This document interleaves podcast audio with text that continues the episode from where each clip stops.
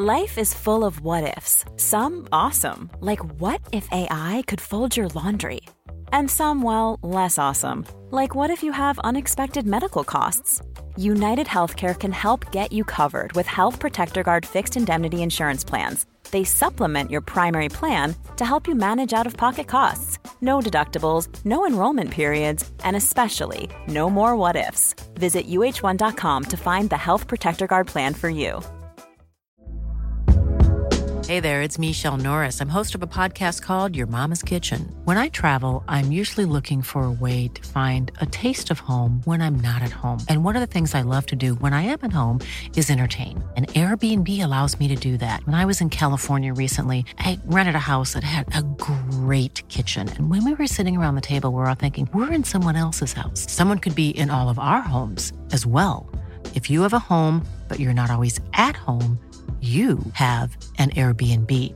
Your home might be worth more than you think. Find out how much at airbnb.com/slash host. Are you ready? I was born ready, JB. Just writing down my last few notes. Austra- Writing down. Yep, Australia, luckiest team in the world. Okay, pod on three. One, two, three. Pod. Pod.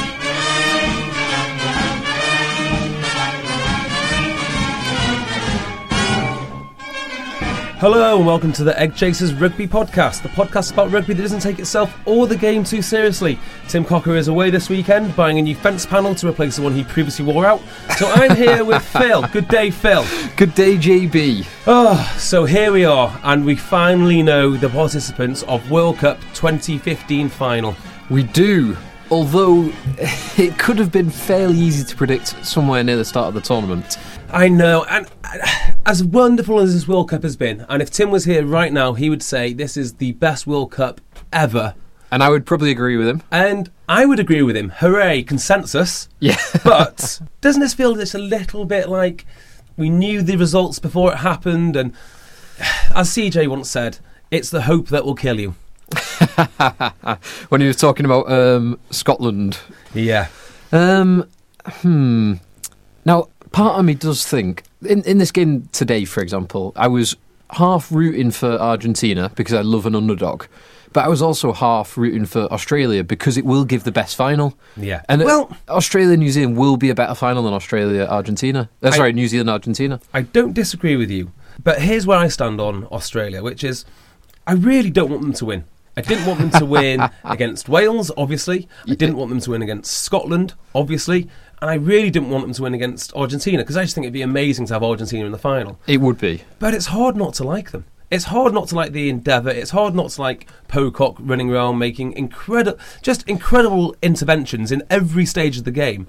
They're just a really, really good team.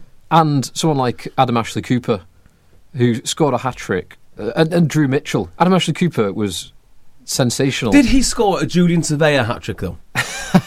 that first try, the the pass from Foley and the timing of the run to be absolutely full pelt to receive a thirty yard pass like that, that was brilliant. Well, well, here's the other thing, right? Drew Mitchell. He's not the biggest. Nope. He's not the fastest. He's Nope. probably not even the most skillful. And he's certainly not the strongest. Yet, somehow he is the most effective. And actually, in some ways, it's same with Adam Ashley Cooper. yeah, there's like you say, quicker, stronger. Every, everything people have more, but they're intelligent and they're a little bit older. They're a little bit more experienced. They're slowed down a little bit, but their intelligence Well- allows them to read things and be in the right position at the right time. Adam Ashley Cooper, you could not be more correct. He seems to read everything. yeah, As for as for Drew Mitchell, he just has these occasional bursts of brilliance, and he's he's not. It doesn't look like he's going that fast. He doesn't look like he's going to hand someone off, but he just finds a space and he keeps on going, and the Yeah. legs carry on churning, and before you know it, he's made 20, 30, 40 yards. That um, the Adam Ashley Cooper try, the last one where Drew Mitchell made fifty plus yards, Mm-hmm. was very reminiscent of the try he scored for Toulon uh, in, in the I thought final, exactly the same thing. where he you think right now he's going to be tackled now, and he keeps going. No, tackled now. There's two men on him. He's going to be tackled. No, keeps going, keeps going, keeps going. Very impressive. What do you make of the Australian back row? Well, I, I said last week that I think I thought if Pocock plays, Australia will win, and Pocock was unreal. Uh, His skills at the breakdown, the number of turnovers he created, it, it was probably six, seven, eight turnovers just for David Pocock. Yeah, I, he seems to be in the middle, middle of everything. And even more importantly, it's kind of like Australia have said, we don't really need an eight. In fact, everything a traditional eight does, we're kind of going to dispense with.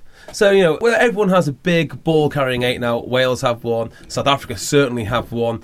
New Zealand, he can do it, but, you know, more of a distributor. And all. But well, they- no, he can have- do it. He is a world class eight. And they have Kaino as well, who does.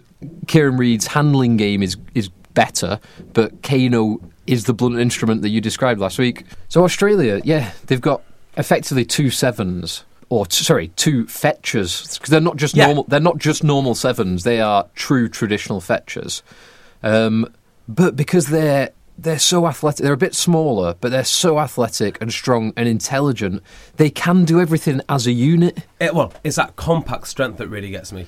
That kind of on the ball terrier like. You, you just can't move them. Same with uh, Richie McCaw. It's just incredible. And I wonder. I mean, England have, have bought into this hook, line, and sinker that you can't really get a, a proper fetcher because they're too small, and as such, you've you know you've got with it you've got this kind of back row in the England team, which is six four.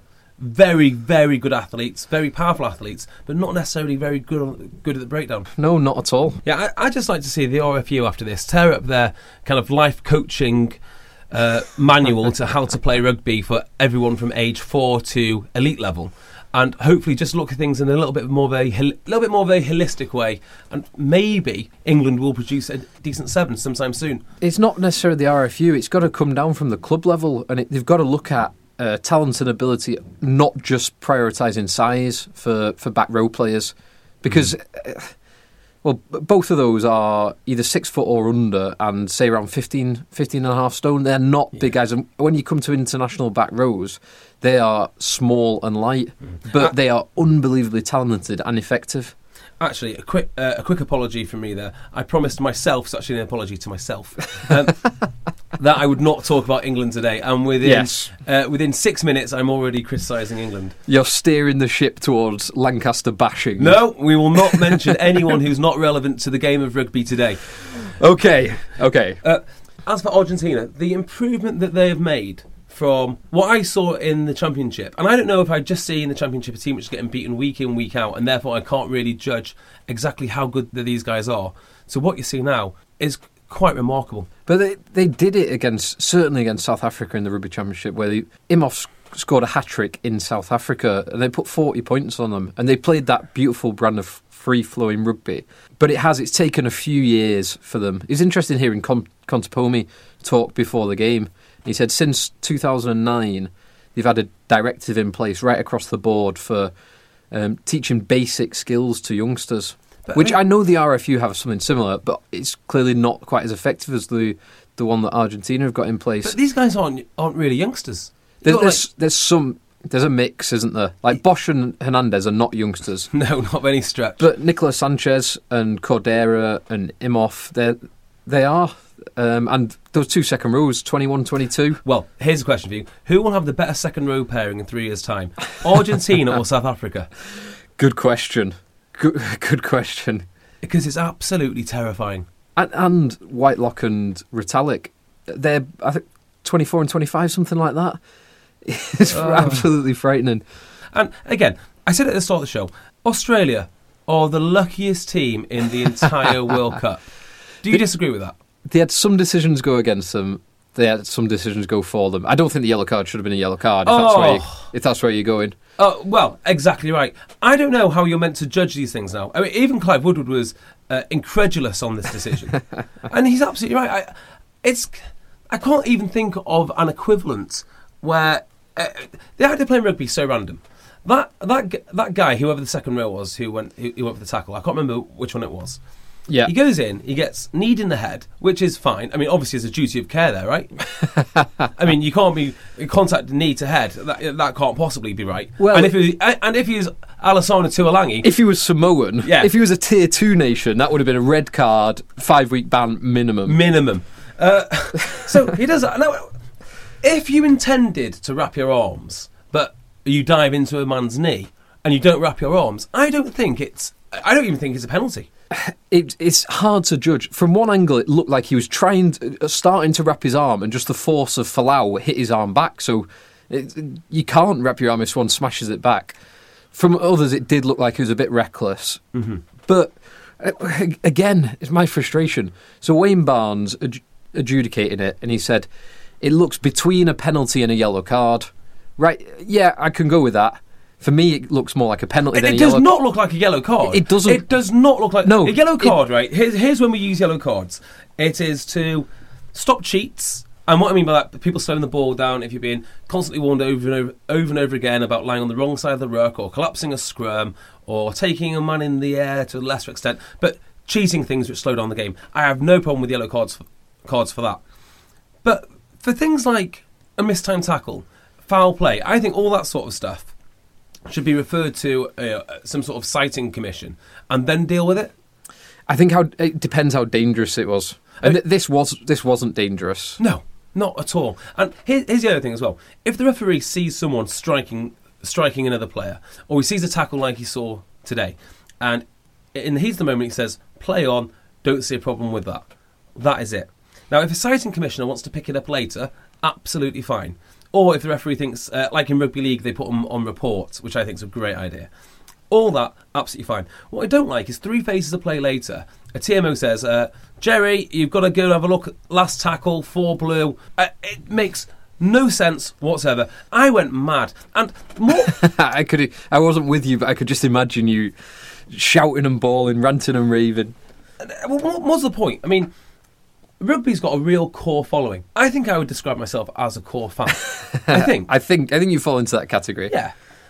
I would be tempted not to watch rugby if it carries on like this. I'll go and find a different game. I'll go and watch rugby league. I'll go and watch MMA. I'll go and watch something which men can play without without the danger of some ju- judicious idiots getting on a microphone, calling up the referee. It's just not on. It's not on at all. It wa- it was annoying, it, and it felt like um, after Australia's amazing start, um, Argentina were working their way back into it, and then the yellow card kind of blunted that Argentinian Yeah. edge that they had. Uh, And I'm so glad that Australia won by more than was it two points because that was the diff- that was a differential. Because if that would have been the difference, I would have lost my mind. I would have absolutely lost my mind. As it happens, Australia won relatively comfortably. yeah, it was four tries to nil, so it was relatively comfortable. Although it's so there was um, a correlation between the Australia and the New Zealand game in that uh, South Africa didn't score any tries either. They got six penalties. Argentina got five penalties, and it almost felt like in both games, whenever Argentina or South Africa were getting on top and getting territory and getting continued phases together and breaking the line, New Zealand and Australia were putting a cynical, either slowing the ball down or hands mm. in or diving over the top of the ball to prevent them from getting the. It was almost like a cynical accept the three points Yeah, rather than concede the seven. I can't prove this, but I'm kind of along along the same lines as, as you here, which is I think there's some sort of like Goldilocks zone on the field where they say, okay, not in the 22 because that's a guaranteed points, but maybe halfway to 10 metre line, give something away there. Yeah, you can give it away, and particularly if you're not down the middle of the field. Yeah, If you're a little bit wider and they've bent the line and you're scram- the defence is scrambling back, but the attack is coming through, it did both games. It just felt like the Australians and the New Zealanders were very intelligent in the way that they gave their penalties away. Mm. If that makes sense. no, it makes it makes complete sense, and it's something which I've been wondering for quite a while actually. well, maybe it is cynical and intelligent play, but maybe that's being a little unfair to well to all the teams actually. Maybe it was just the pressure that Argentina and South Africa were putting on uh, New Zealand, Australia, and the pressures that, that the players are under. Because the New Zealand game, they gave away an uncharacteristic number of penalties. And it may or may not have been the cynical side, but it may have just been the pressure, the Yeah. pressure of the occasion, and the pressure that, that South Africa were putting on them. You know, if I was Australia now, I think I'd feel seriously aggrieved that every game they've played in near enough. I mean, the England game they just won hands down. Yeah. But every other game, it feels like they've had had a lucky break. And it takes away from the majesty of some of the phenomenal defence. Oh, phenomenal def- defence and phenomenal skill set going forward. The Drew Mitchell run and the uh, Folau pass for to Adam Cooper, that was absolutely superb skill executed at the highest level. What do you think is going to happen going forward now with Argentina? Because two World Cups ago they made a semi final. Yeah. and it doesn't really feel like they've kicked on since then. And I'll oh. tell you why I'll say that. And I know I'm wrong in saying that, but I'll tell you why. And it's because in the championship they continually get beat. Now, last World Cup they went out in the quarters, but to reach two semi-finals in three World Cups is one hell of an achievement. And now they've got this this, this super franchise. I wonder if they're going to you know, turn into something equivalent of South Africa or something equivalent of Australia. First of all, I disagree that they haven't kicked on since 2007. Oh yeah, yeah. I, Two, 2007, they had a very limited game plan in order to win knockout rugby Yeah. with, with the massive boot of Hernandez and the kick chase. And it's great to watch. We love that kind of intelligent rugby, but it's not.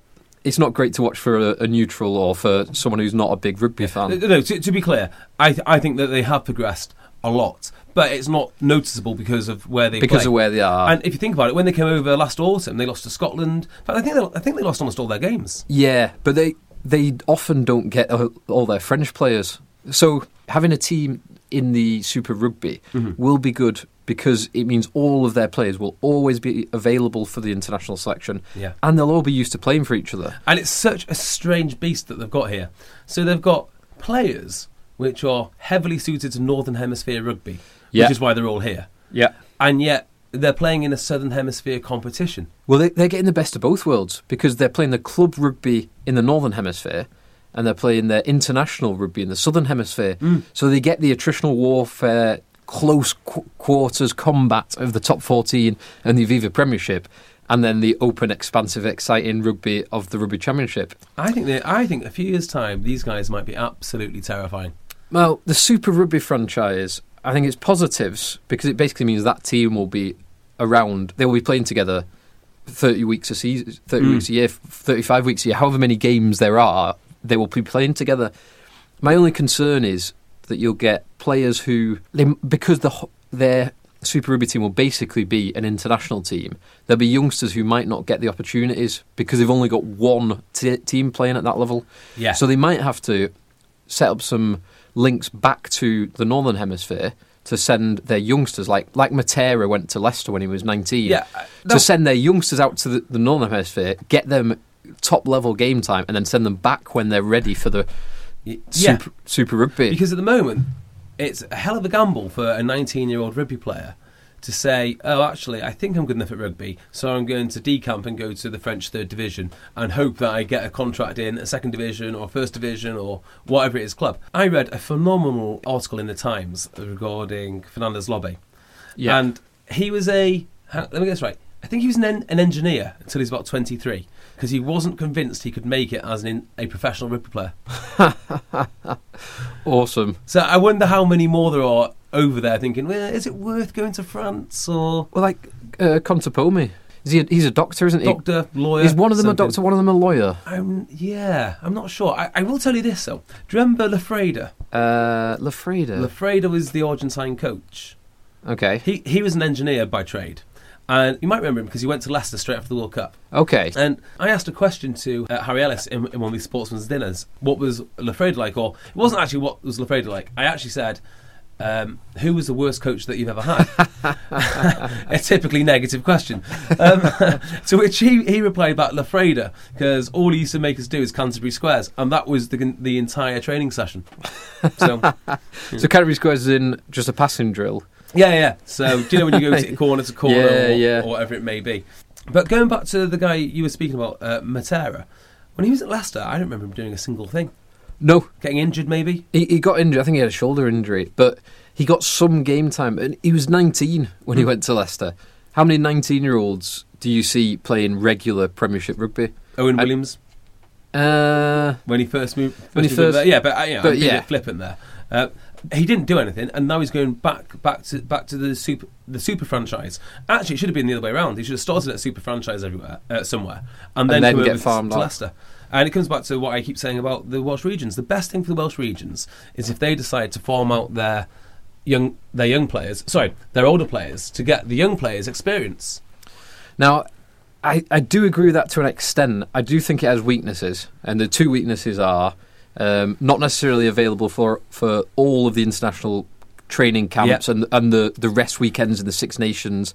You got the likes of Jamie Roberts turning out for Racing Metro v Clermont away on his on his rest weekend in the, Nice. yeah, that's not great. Um, and the other one is, um, it means that the Welsh regions are weak, so you're not going to get as many supporters. So it's going to be less attractive for younger players to go to that, and it just it, it kind of diminishes the credibility of the local rugby, which should be a natural feeder for the bigger rugby, both in terms of fans and players. Yeah, and actually, uh, I'm looking forward to talking about the difference between the Pro 12 and the Aviva later on in this pod. But before we move on to the next game, which was New Zealand South Africa, probably worth mentioning that you can find us on the excellent Acast app. You can download us and subscribe, so our podcast magically appears on your device whenever you want it, or should I say, whenever we want you to have it. And finally. Whenever JB says it's okay for you to have a podcast, Whenever we decide to go to the Dungeon and podcast. uh, and finally, uh, follow me at Jay Beardmore or the podcast at Rugby Podcast. Yes, and you'll see some very good, normally some uh, interesting and insightful tweets about whatever game is taking place, or whatever injury or whatever's just happened, whatever breaking news there is. Exactly. Uh, so, New Zealand, South Africa. I'm gonna, I'm gonna have to make a confession here. I only saw the last 20 minutes. I had to listen to the first hour of it um, on the on the on the way home to North Wales. Very nice. Well, Tell- I have a confession as well, JB. Uh oh. What's your confession? I was at a wedding up in Edinburgh. Um, I was oh, I was hosted by the, the very lovely uh, friend of the pod, CJ, and his lovely girlfriend Faith. Wife. Oh, sorry, wife. Faith, um, who put us up in Edinburgh and provided us an excellent meal on the Friday night. A really, really good meal and a few uh, beers on the Friday night. Um, but I was at this wedding, and fortunately, the ceremony had finished by um, four o'clock. So, me thinking uh, it would be not too rude to just sit quietly on my own and watch it on my mobile. Not rude at the slightest. Not rude. in this- It's a World Cup semi-final. You're working. Exa- that's exactly what I tried to explain to my girlfriend. She didn't take it very well, unfortunately. So I've only I've seen the full game now, but I didn't watch it live, unfortunately. Ah, okay. Well, if we're going to name this podcast something for the World Cup, it should be "It's the Hope That Kills You," because this is exact. this is exactly the same sort of thing, right? Yes. I mean, were you hoping for South Africa then? Well, I don't really know. I mean, I do like South Africa in principle, and what I mean by that is I love muscular, big, pounding rugby. If only if only Tim is here, he would have an absolute field day with that. Uh, uh, yeah, and I like the idea of it. I also think that their backs are, tr- are tremendous. Well, until you get to the outside backs, and yeah, I, I would have. I don't know. I would have liked to have seen that style of rugby get a little further, and I'd like to see the upset against the All Blacks. Uh, I- Yeah. it just feels like everyone you speak to trots out the same cliche over and over again about how good the All Blacks are without actually watching them, and it annoys me really. it really annoys me. But these cliches are true for a reason.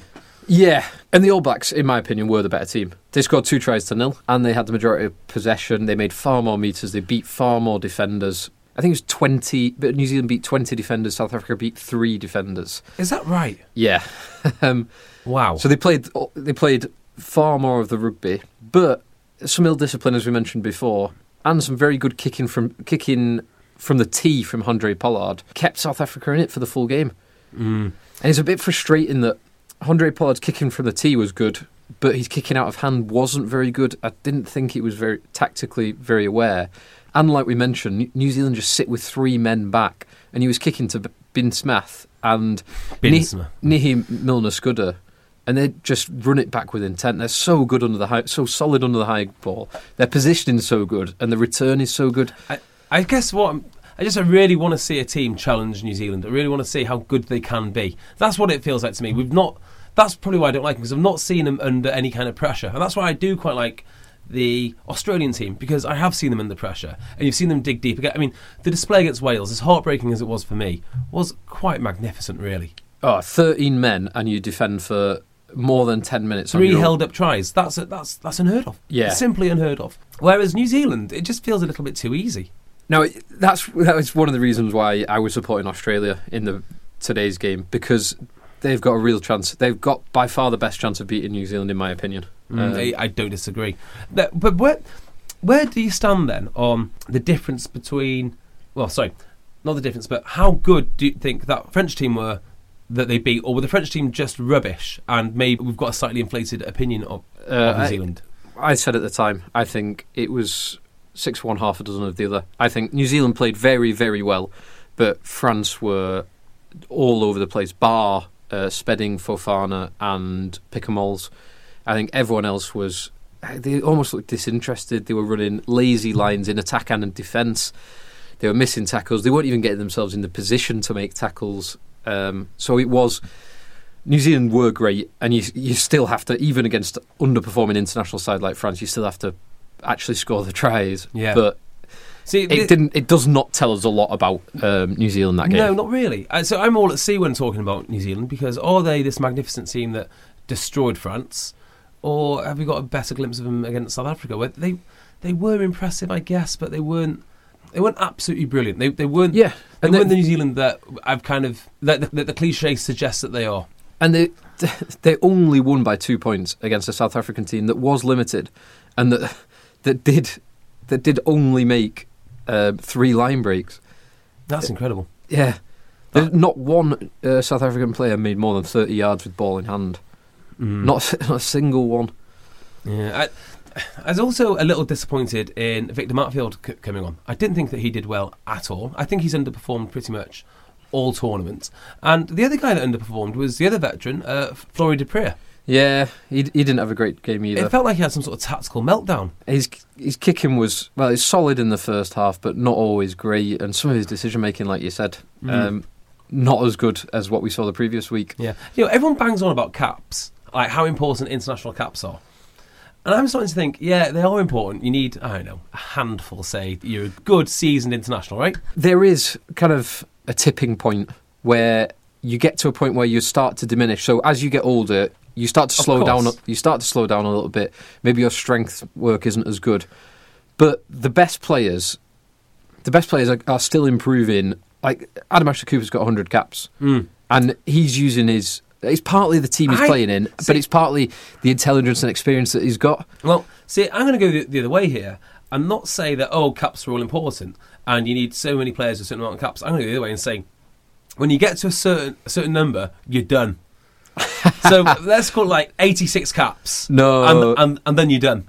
No, Richie McCaw is just getting started on it. It's- Or, or maybe, maybe like, you know, like um, a marquee player. You can have two of them. but then everyone else has just got to go because you're, sti- you're stifling young players coming up. And, you know, maybe Gethin Jenkins would have been best leaving at 98 caps. I'm just saying. Hmm, maybe. I think everyone's. There's no hard and fast rule, but uh, there is there is a uh, tipping point where the as the number of caps increases, you are you are diminishing. Like some of your talents are diminishing to a point where there's a crossover and it's not really worth it. Even the young, even young lads who've got a handful of caps, or more than a handful of caps. Look at George North. I mean, there's not a day that goes by when I don't worry about George North taking, you know, a little bit more damage to his body. He's on 50 caps now. Well, probably 54 or something now. I think more than that. Yeah, which is just incredible. And he's only what 24, say 25. I, I I think I think he might be younger than that. Oh my word! I think he might be 23 hmm. with 55, something like uh, even more than that. Yeah, I, know, I, you know, and to even add to that, I just wonder if these players now, with all the internationals that can be played, and all the club rugby that will be paid, played, and the and the intensity which they play, which they play them at, whether we're going to actually, this might be the high points of highly capped players. Does that make sense? Yes. So the average the average amount of caps in international squads now will probably be the highest it's ever been because as it gets more and more physical, these players are going to have shorter, shorter, Yeah. shorter careers and eventually less caps. That's my theory, at least. Yeah, no, that makes sense. Unless they do change the balance, and so you've got fewer uh, domestic or fewer international games, so players are instead of playing 35, 38 games a season or a year, Mm-hmm. they're playing kind of 25, 28 games. I'm sure I've had this chat before. Yeah, I'm we sure- definitely, I'm sure we have. we definitely have. George North, by the way, he's 23. Yeah. He was 23 this year. Uh, he has 55 caps for Wales and three for the British and Irish Lions. Why is my life so bad? I mean, genuinely, some of these guys. Um, I think you're a couple of kg heavier than him. At the moment. Yes, a small victory. although, although I mentioned this before, I actually have a winning record against Tuilagis. Oh, really? Yeah, I played against one, one of the Tuilagi um, clan who used to, who was playing for Penrith on one occasion. Right. Okay. Um, Is this like some long lost uh, cousin, I second think cousin? He was at Newcastle, and then they. I don't know what happened to him next, but he. Well, I do know what happened to him next. He went to play for Penrith, Penrith. And, and lost against me. So um, Beardmore, Beardmore won, Tuilagis Tuilagis nil. and long may that continue. I think there's a good chance of holding that uh, unbeaten record. So, um, any, anything else of, of, of note which you took from this game? Well, there's the McCaw incident. Well, f- Oh, yes, actually, let's actually, first of all, let's talk about the the Kaino incident because his first half was very eventful. Okay. He, he was he was on great form. He scored the try. He was making meters all over the place, big hits, and then there was the stupid, stupid. It was a lazy running line to try and disrupt. uh, So he ran across the back of the ruck to try and slow down the, the scrum half getting the ball. Mm-hmm. And as the ball popped out, he just cynically booted it back to his own side. Yellow card, one hundred percent. I don't know. That was exactly what you use the yellow card for. Yeah. Exactly what you use the yellow card for. so deliberate and cynical. Um, so th- there was that in- incident, which I've got no problems with. And then there's the McCaw incident, which a lot of people are making a lot out of. Now, have you seen this? No. Describe it to me. So McCaw is accused by some people of elbowing uh, Francois Louw in the head Good. at the back of. Uh, uh, Good. no, no, genuinely good. Even on a budget, quality is non-negotiable. That's why Quince is the place to score high-end essentials at 50 to 80% less than similar brands. Get your hands on buttery soft cashmere sweaters from just 60 bucks, Italian leather jackets, and so much more. And the best part about Quince, they exclusively partner with factories committed to safe, ethical, and responsible manufacturing. Elevate your style without the elevated price tag with Quince. Go to quince.com slash upgrade for free shipping and 365-day returns. Hey there, it's Michele Norris. I'm host of a podcast called Your Mama's Kitchen. When I travel, I'm usually looking for a way to find a taste of home when I'm not at home. And one of the things I love to do when I am at home is entertain. And Airbnb allows me to do that. When I was in California recently, I rented a house that had a great kitchen. And when we were sitting around the table, we were all thinking, we're in someone else's house. Someone could be in all of our homes as well. If you have a home, but you're not always at home, you have an Airbnb. Your home might be worth more than you think. Find out how much at airbnb.com/slash host. I mean, sorry, carry on. Carry on. okay, I'll carry on. So, um, Francois Louw steals the ball, passes it back to. Uh, I don't think it was a scrum half. It was someone who's behind him who takes the ball in, and as McCaw like runs round the back of the ruck, um, he bumps into. Um, he just catches him, just catches Francois Louw, and Francois Louw like is kind of taken aback but carries on. Now, Francois Louw needed 16 stitches. Oh, he needed 20, he needed 20 stitches, 16 to one wound and 4 to another. wow. Um, Hang on, how's. This is from one elbow. well, the accusations that started first thing this morning were that it was from this elbow. Yeah. But I've, i reviewing the incident, um, and I've seen a couple of other reviews of it. I'm f- pretty certain there was no elbow at all, and it's people are trying to be kind of divisive and Besmirch Rich, Richie McCaw's good name. good name, yeah, uh, or just uh, it's it's people cynically looking for clickbait, look, just looking for clicks and Okay. so uh, there's p- calls for him to be cited, which I think is that it, on review of it, I think it's nonsense. hmm Um, and I think Francois Louw got the, the two cuts from completely unrelated separate incidents. Well, there is something incredibly bitter, isn't there, about a team that has lost or fans that have lost asking for a sighting on a player that has won. and it just seems to happen quite often. Francois Louw was asked about the incident, and he did not mention McCaw at all. Probably concussed. Um, so- I, I think you've got to uh, not to harp on about this because it's in the past and, and all the rest of it, and I'm sure we we have spoken about it at length. But you've got to understand what the spirit of the game is about, and then ref it accordingly. And maybe the occasional elbow is in there. That's all I'm saying. maybe it is. not always, not blatantly in front of the ref, but maybe it is. Um, hmm, I'm not necessarily sure I agree with that. Mm. Um, but hopefully, sense will prevail, and he will, won't even get a sight in, and we won't be talking about this. And on Saturday, Richie McCaw will get will win his 149th international cap. My word. Yeah, My word. And yeah, uh, and not actually in a traditional position that is going to last long. oh, it's seven. I mean, you'd accept, let's just go through this. Wh- wh- Which which positions do you think have got the potential for the most caps? Scrum half, fly half. Those are two. Maybe, maybe a prop because you do tend to get stronger as you go. I mean, it's not as a lot huge- of props don't develop until they're 25. Yeah. So oh yes, you so there's not many caps. Yeah, Ah, yeah, good point. So to be a seven, uh, the type of seven he is as well, and actually he's had a, a lot of a lot of ti- time injured. I mean, he could have actually added to the, the amount of caps he's got significantly. he, he could have, and he had like a six month rest period fairly recently as well. Where there's Oh. probably another half dozen caps that he missed out on. Right, here, Phil. This is what I want you to do for the next podcast. Okay. I want you to go and look over players and say, let's just pick out a random number of caps, 80 caps. Okay. Then I want you to give me the top five players who have played the most games available to them. so if you've been available for 80 games and you've played 80 consecutive international games, you got a 100% record. And I want to Yeah. know who the most consistent, who, who have got the most caps they possibly can do. Because I think Richie McCaw will probably be relatively low because he's always picked when he's available. So even Yeah. yeah, I mean he'll be in like the top over 80 caps. He might be in the top what 10, but he's not probably right right at the top there. Um, I don't know. It's hard to say. God, it would be because you'd have to analyze every single person's availability for every single game across eighty ma- across more than eighty matches. That's why you're doing it. Um, I'm not sure. No, no, no, no. Oh, Next- sorry, I am doing it. Yeah, yeah, ex- ex- exactly right. Um, Richard McCaw as well. This will be his hundred and tenth cap uh, cap as captain. 110 caps as international captain, of which you know how many? Uh, so he's played 109. Do you know how many he's won? Okay, how many? How many has he lost as captain? I don't think he's lost any more than ten. Ooh, he's lost 11 and two draws.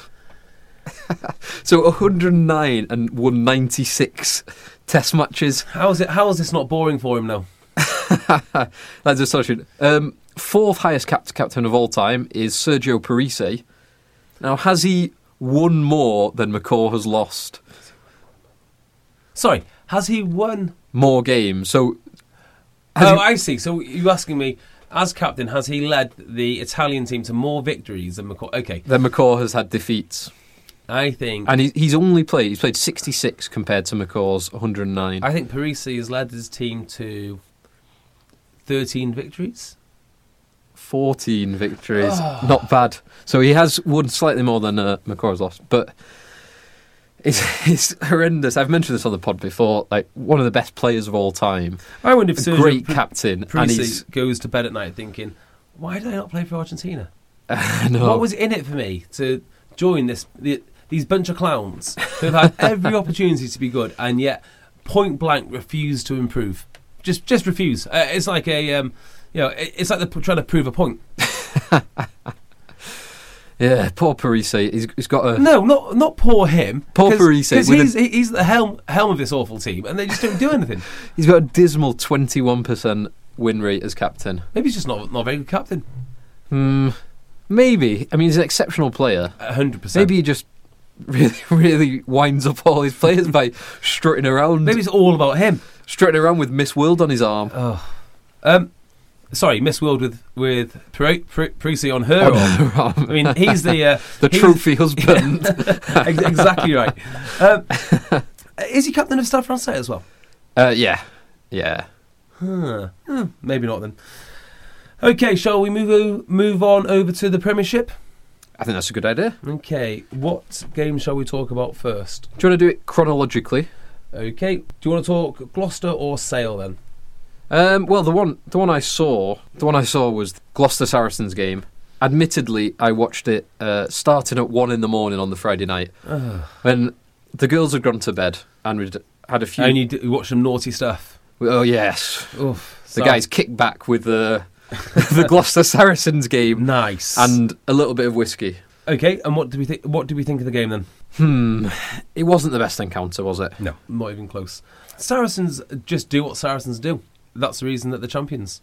And you know, we thought it was Gloucester's year. Ye, hmm. It's definitely their year though. Next year might be there. year. Next year will Next be their year. year, I think. yeah, yeah, I think be that there. is the one. Uh, I predict Gloucester to go on a five-game losing slide though. Quite possible. Abs- absolutely guaranteed. To me, Saracens looked very, very efficient. Their defence looked looked absolutely awesome. they, They're yeah. just they're just Saracens. yeah. They w- they didn't do anything special though. They were nothing incredible. But when do Saracens do anything special? Yeah. Well, th th I did think they were special in the final against Bath. Yeah, but do you know what they are? They're like they're basically the club version of the Welsh team. Go on. Well, they they're just mega work rate, defence, defence, defence, good t- uh, tactical awareness, and that's what they do. Yeah. And you don't see much attacking flair from Saracens. So, okay. yeah. Well, I, I liked. Um, I thought Mike Ellery played well. He scored the, the try early on, but made a couple of good breaks. I oh yeah, It'd be interesting to see if they do continue with him as the kind of uh, replacement for Strettle. Because last season he was he was there. He's a former England Sevens player, yeah, that's right. so he's Um, quite big and quite strong and quick. have they replaced Strettle with any big signing? They haven't, from what I can think. I can think of. There's no one I can recall. I mean, their their signings have been fairly limited this season. Well, like I said a few podcasts ago, apparently they're, they're going to stop spending money. So watch his space. Going to stop spending money. Stop spending money. Well, that's an interesting point because the announcement last week on the salary cap. So they've there's been talk that two two clubs have breached salary cap, but nothing official. It's just rumours. But then they've just announced two more increases over the next two years. Yeah, So it's going to go from five and a half to six and a half, and then from six and a half to seven. I, think th- it's stupid. I think it is. I think it's abs- unless a complete. Uh, my suspicion, and you know me, I'm all about speculate speculation and innuendo rather than facts. Uh, I'll leave that to, to you and Tim. My theory here is that there's so much pressure from wealthier owners who tend to have more power because they're wealthier anyhow. Yeah.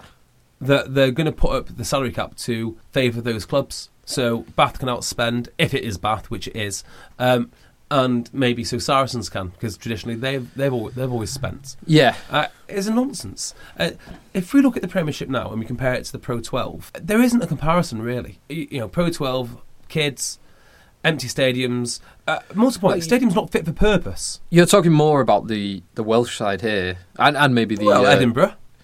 Edinburgh are doing Uh, all right at the moment. no, no, they, they do fine. They're an okay team to watch, but they're playing in an empty, wherever it is that they play, the, the, at the National Stadium, uh, and the product just isn't very good. The Premiership, the product is superb. It is that and the super, Super Rugby Southern Hemisphere are the two best products that, that, that you can watch. Oh, domestic- agreed. Domestically. Agreed.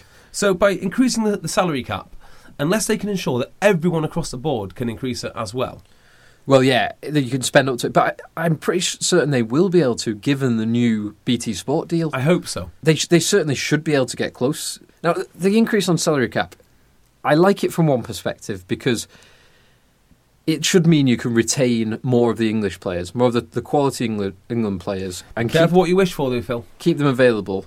Well, I think that's a good thing because you've got 12 teams to spread them out across. It's not like Wales where you've only got four Yeah, teams, and the, they will get good experience. Unfortunately, though, Phil, you can't square the circle of the two most powerful leagues in northern northern hemisphere have produced the two most disappointing international teams. Well, and that comes on to my second point. Okay, which, and this is a huge issue in France, which has a much higher salary cap, is that if you're just going to use this additional salary cap to bring more Kiwis, Australians, and South, South Africans, then that is not a good thing. no, Because it's like fr- France is a perfect example of what we do not want. yeah, hundred percent. What we, we do not want teams just having uh, foreign militants coming in. Well, even Militants? jour- journeymen. Wow, Where- not, where no from, militants. Syria no militants, um, journeymen um, coming in uh, for mer- big money, mercenaries, mercenaries. There yeah, militants. militant mercenaries. I, I completely agree. I think Premiership's got the balance roughly about right. yes, I do. But then, you, if you look at, say, you look in the the New Zealand teams that are playing in Super Rugby, how many foreign players do they have? Well, that's really interesting, actually, because from everything I've said, you could basically discredit it by saying, "What about New Zealand?" Yeah, Because they're all New Zealanders, unless uh, there's a few islands. Yeah, but a lot, a lot of the Fijians or Samoans who actually play for, well, certainly the Samoans. A lot of them were actually born in New Zealand to p- parents of Samoan heritage. Yeah, and he- here's one for you: there are more New Zealanders playing in the Islander teams than there are Yeah. Islanders in the New Zealand team. correct. But that is a great example of the opposite to what I'm saying, which is get rid of your, your good players quickly and blood some more youth. Yeah, Or do they do that? Because if you're dead wood, if for want of a better word, they do just ship you out and you do go and play in the Well, Premiership or, or, the top or you'll, 14. you'll play in the ITM Cup. Yeah. You're, playing the, the lower standard. Super Rugby this year was competed between Highlanders and the Hurricanes. Yeah. I can't imagine, bar a couple of Islanders, either of those teams had, uh, what, maybe two or three foreign players in those two te- Oh, uh, across the two teams. I'm not even sure it's that. I mean, there's And a couple of Japanese, was there for? There's one. Uh, oh no, that's a Chiefs uh, no, no. Um, Oh, the, the sc- the scrum half. The scrum half yeah. plays for. He plays for the Highlanders. behind Aaron Smith, doesn't he? Yes. So he's second choice. But yeah, there's one there, maybe a couple of Islanders, but you've got there 20 plus guys getting experience of Super Rugby final. Plus the other guys who are in the knockout stages, like the Chiefs. Uh, I'm not sure if Crusaders made it this year, but But you, I mean, you know, don't you, that you shouldn't ever trust the New Zealanders, or you should never try and copy them. Yeah, well, you should never listen to what you can watch what they do, but never listen to what they say. Correct. Well, no, not even that, because I think that my conspiracy theory on the New Zealanders is that they come up with all this nonsense, like, oh, it's about culture, it's about it's about the system, not about the outcome. We do this and that, and all the southern hemisphere, sorry, northern hemisphere teams are uh, trying to copy them, and New Zealand are doing no such thing. England are busy sweeping their own changing rooms, trying to be good, trying to be good people, and New Zealand are out there practicing lineouts. And They're laughing all the way to the bank. exactly right. We were sent um, an image today by Joe Joe Simpkins, uh, who Oh, yeah, he's, yeah, yeah. he's good on good on Twitter. He sent us uh, a book by James Kerr called Legacy, and it's what the All Blacks can teach us about the business of life. Oh wow. Includes um, includes a quote on the back from uh, it, the quote is very insightful. I recommend it to all involved in developing high performing teams in sport or business, and that was from Stuart Lancaster. Stuart Lancaster. Oh. Now, if anyone wants a recommendation about um, developing high performing teams in sport, do not speak to Stuart Lancaster. Well, before we go on to our, uh, our next game, is it just worth mentioning the book House of Lancaster? I've already mentioned it once this weekend. Uh, Oh, the poor man. I mean, talk about kicking a man when he's down. Uh, yeah, I don't want to do it, but God, do I enjoy it. um, so, I was reading today about England have got their panel uh, Yeah. who are going to re- uh, review Oh. everything. which is another farce. Uh, sorry, go on. Well, they're going to review everything and nothing at- simultaneously, which is an incredible achievement. And uh, in doing so, they're bringing in Sir Ian McGeechan, who any rugby fan really loves. Sir Ian. I do not. Do you not? I do not have time for Sir- Syrian. Oh, I, I, re- I really yourself. don't. When I've watched him on the the Lions DVDs, he feels like he's from a different era. He Oh, feels agreed. like he's preaching stuff that they were doing in 1970, and his clock is still set on in the 70s. I don't disagree with that. I think he's like a figurehead type rather Yeah. than uh, running my club. No. He'd be way down the list of people. Uh, and when I listen to him as a pundit, I always feel like he's he's just a bit kind of a bit outdated, and it, it's like he's he doesn't quite appreciate the modern game. Yeah, there is there is something in that, which is I think there's a lot of guys out there who haven't kept up with the times. Of exactly what modern rugby is about, and that, you know, Yeah, the time like Stephen Jones Like, from the exactly time, and Stuart Jones. Stuart Barnes as well. And so- yeah, actually, so from that point, I don't disagree with you. But in terms of his contributions to things like Lions DVDs, he unsurpassed. So you got him on on the committee. You've got oh, Ian Ritchie. Ian Ritchie, Ben Kay, Yeah, another guy who's doing the interviews called Bowring. Have you heard of him? Ian. Is it Ian Bowring? they're Well, there's, there's four Ians. it's four Ians. I'm not sure if Bowring's actually on the on the panel. I'm not sure, to be honest. Here's the point that I'm getting. Forward of Lancaster's book is written by Sir Ian McGeechan. Not only that, but Sir Ian McGeechan was on the panel that appointed Lancaster. Yes. Oh, in fact, two of them are. Uh, Ian Ritchie as well. Ian Ritchie. So there's two guys here who are going to probably sack the. Well, they're going to be asked to sack the guy who they originally appointed, and I don't really have much of a problem with that because that happens a lot, a lot of time in, in business anyhow. Ian McGeechan has also written the foreword yeah. to Lancaster's book, and now I don't really see how you can be impartial there. I- that's that's my problem with it. Yeah. The impartiality, because they both backed him to the hill when he was first appointed. They're going to want to demonstrate why they backed him in the. They're going to want him to, and it almost feels like they're like Ian Ritchie, who is has selected the panel and selected Lancaster, has positioned this to give him another four years. That's the feeling I'm getting from this. If in my mind, that review panel should be completely independent. I, I would I would take four guys who have nothing to do with England. I'd take different coaches from elsewhere who aren't involved in the game, retired coaches, and get those guys doing it. I don't know if I agree. Actually, I mean, I don't necessarily. I don't think independence for independence' sake is necessarily worth it. And maybe it should just be Ian Ritchie that that calls the shots on his own and just gets it done. And if it fails, it's on him. Because uh, in my in my opinion, these panels basically they're just covering themselves. So I, I'm not necess- I'm not talking about the appointment of the next coach necessarily. for Uh, the- what I'm talking about is the review of what went wrong. Yeah, but if you're correct and you think they're positioning themselves to get Stuart Lancaster another four years, Yeah. Well, it, you know, in that case, it is a covering thing because if they give him another four-year contract, whoever's in charge of the RFU can say, "Well, it wasn't my decision. You know, I assembled a panel of experts just like I should have done, and this is what they said. So I'm just doing what the experts said, and he should really be the expert." Do you think any experts would come to the conclusion that Lancaster needs another four years? No, no. I mean, So there's no danger of that. well, you know, any expert would never have appointed Lancaster in the first place. That'd be the point. Yeah. I think I think we need to stop this now because we started talking about Gloucester Saracens. But this is and important. We've, been, we've, we've somehow got into another Well, Lancaster run well, here we go. Right? via via the salary cap. Well, let's not just rant about uh, Lancaster. Why don't we take this uh, bull by the horns and just rant about England full stop, which would be this.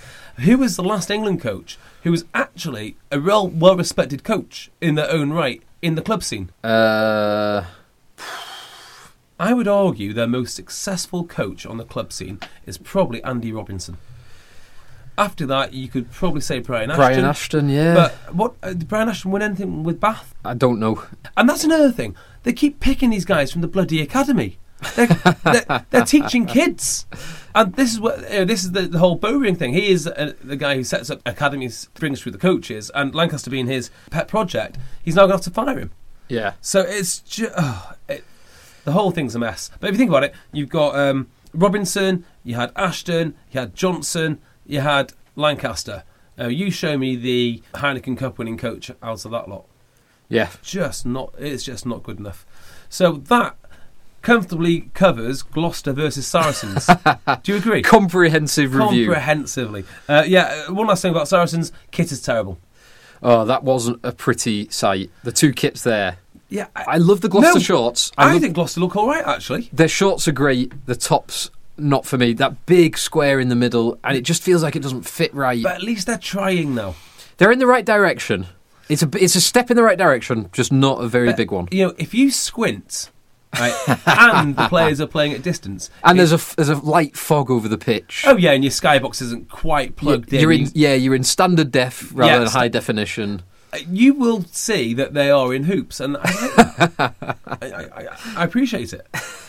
Um, yeah, as for the Saracens, I mean, I actually don't think that kit. When you look at the, you know, say if I held up the shirt and then underneath it I held up the shorts, and there's a little gap, you say, oh, that's, that's a nice top actually. Yeah. not bad shorts. But you add them together, and it looks like they're wearing football shorts from the 1930s, pulled up just below the nipples.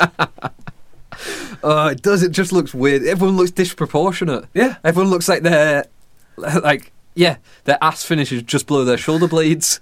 Yeah, it's. I think they probably need to revisit that kit. And Saracens have got one of the Premiership's nicest kit if they go back, as as have Gloucester if they go back to. To the black and red. oh, yeah. I mean that's such a nice combination. How can you get it wrong? So anyway, the other Friday night games. Sharks versus Worcester. Yes. I think I've not seen I've not seen the full game, I've seen the highlights. but it kind of went as we expected, didn't it? Yeah. Um, well, this is a team that couldn't score any, any points away to Saracens and then go home, uh, play behind closed doors and got 27 points. I mean, that is typical Sale. They do it with a bunch of nobodies and Danny Cipriani. It's quite incredible. Yeah, Danny Cipriani kicked a few conversions, ran in a try himself on the 80th minute. Another another try for Josh Beaumont, following on from last year. I mean, yeah, yeah, yeah. Of course. Well, Uh, I mean, if you want a coach who gets so much of his players, there you go. There he is. Dean Ryan. Dean Ryan. Dean Ryan, everybody. Brilliant. And I think uh, I think Worcester will be a, li- a little disappointed. Although they looked like a much better team than that score than, than that score suggested. Worcester. Yeah. Yeah. And they're so far superior to, to London Welsh. It's, it's not even funny. Oh yeah. This this season, well, I, I certainly wouldn't like to predict now who's going to go down. I think it's Worcester, London Irish, and Newcastle are the contenders from what I've seen. Yeah. I'm going to say I'm to say this, which is London Irish have invested too much money to go down. Now the players might not be top draw, but they're not bad either. And to bring in a coach like Tom Coventry and all of his assistants with all the success that he's had previously, that's a pretty decent. That's a pretty pretty de- decent setup. Yeah. So I think they'll they'll come good around after Christmas now, uh, because of the delay in the season. And Newcastle Falcons were a complete and utter joke no longer. That plastic pitch has actually transformed how, how they play. And exciting news, uh, I have some information on Mr. Hammersley, the Hammer. The Hammer. Yes. Yeah, the Hammer apparently has a um, has a first class degree from Durham in economics and turned down a high paying job in Barclays. To Go, Really? yeah, to go and play uh, for Newcastle Falcons. Wow. So there you go. Facts about one of my my new favourite player. Simon the Hammer Hammersley. Hammersley. Yeah, so I don't think Newcastle will go down um, because I just think they're I think they're actually building something fairly substantial. but then who's going to go down? Because Newcastle and London Irish, neither of them have won yet, and they've been. Yeah, I was expecting more of them. Do you know who I thought would really struggle? Go on. And they have is Harlequins. Yeah. I no- really thought that they would struggle. Not maybe not go down, but I can see them going on a, like a, a bad run of results. Yeah, but no, I, I think their signings have been astute. Um, I think they've strengthened where they need to strengthen. They've not yet had Jamie Roberts um, come back in. Their England players come back in. That Luamanu, the eight, looks quite handy, doesn't he? Ah, right, okay. So when you said Luamonu, then I thought you meant Christian Luamonu, the the centre of the Centre. Tigers, but you mean the new eight for Quins. Yes. Got you. Yes, right. the Quins eight. Yeah, he looks quite handy, and they, they only lost by three points um, with a, a late try from from Leicester at Welford Road, which not many teams will do because Leicester are starting to get a few of their players back as well. Uh, isn't that is like the story of Leicester, though, is it not?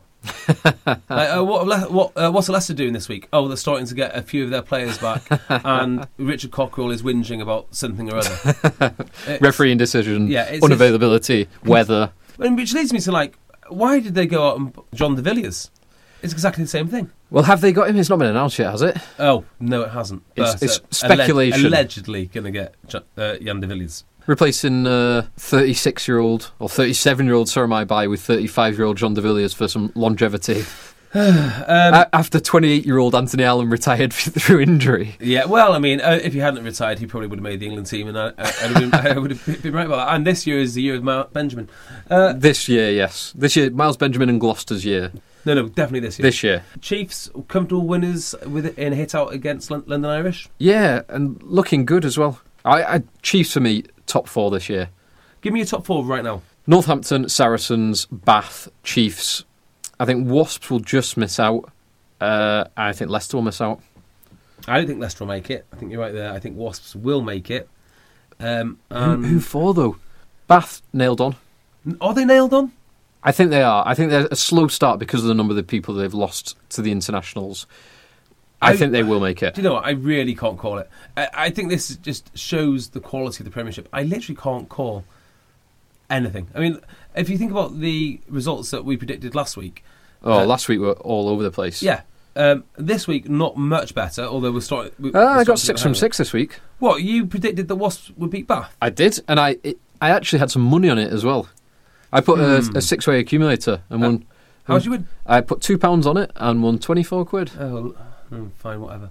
Um, Wasps versus Bath.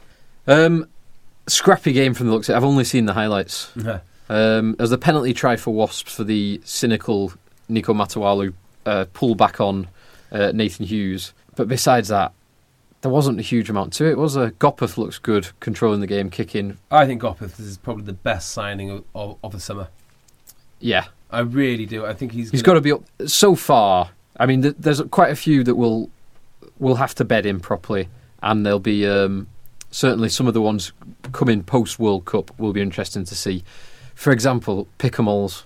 If he goes, where if if he goes anywhere, I've, I've, I've already got my eyes on a, a beautifully crafted Canterbury bath top with Picamoles across the back. Mm. lovely. That, that'd be wonderful. Uh, and last but not least, Northampton thumping Newcastle, which in in effect is a return to business for Northampton. Yeah, as expected. Um, and I do expect that will kickstart their season. Um, and they'll get back to playing. They've got a few more of their internationals back in in the starting lineup, like Lawes and Tom Wood were both back. Foden got a few tries as well, didn't Has he? he changed his hair or something? Something happened with Foden recently. his his How do you say hair is gone like um, like a long. Try to think who it looks like. A bit like, do you remember Harry, when Harry Kewell had an Alice band? It's a little bit like that. What's wrong with the man? I'm sure I've seen something else uh, about Foden, which is absolutely absolutely critical. Oh, I someone tweeted us saying um, the only neck roll that should get penalised is this one. Yes, it was, that's it was one. Ben Foden wearing an, a blazer and an orange turtleneck. Oh Ben, oh Ben, That was very good. I enjoyed that. excellent. Right, well, pretty much it, is it not? Uh, I think you're missing a fantastic Ulster performance against Cardiff. Okay, tell me about the Hobby League. Go on. Well, unfortunately, because I was at this wedding hmm uh, and up in Edinburgh, and my selfish girlfriend and CJ's lovely wife wanted to have a nice evening of wine and food. We didn't get to watch this game, but it was as expected. That's ridiculous. Ulster win it at home. Very nice Andrew Trimble try. Great report. As you well know, I love everything which comes out comes out the Pro 12. So, an- anything else you can update me with, fantastic. Someone else you do love is uh, Stuart McCloskey, the massive I do like Stuart McCloskey, big- actually. Yes. 6'4", 108 kg Ulster inside centre who scored a try. Right, enough Hobby League now. I'll just leave it with leave it with this. On Friday night, me, Phil, and a fantastic group of fellow rugby rangers are heading down to Bath. Rugby Rangers. rugby Rangers. Never heard of it? I've never heard of the Rugby Rangers. I've heard of Rennie Ranger. No, no, no. Rugby Rangers. You know, um, Is Rennie Ranger going to be there though? no, he's Ah. not.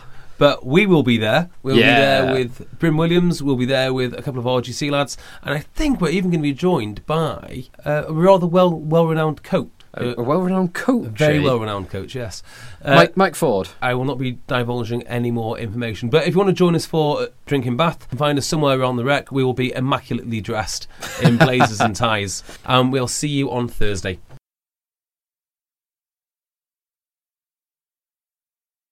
Keep it kinda quiet, people on a diet. Scrum is straight, term is right, I don't deny it. Test me, try it, style you don't buy it. I'ma grab the microphone and start to fly it. Up, up, high, grab the mic and make you cry. Told you before we represent L.I. London Irish, you can't deny this. So, so sick, of talent, you can't buy this.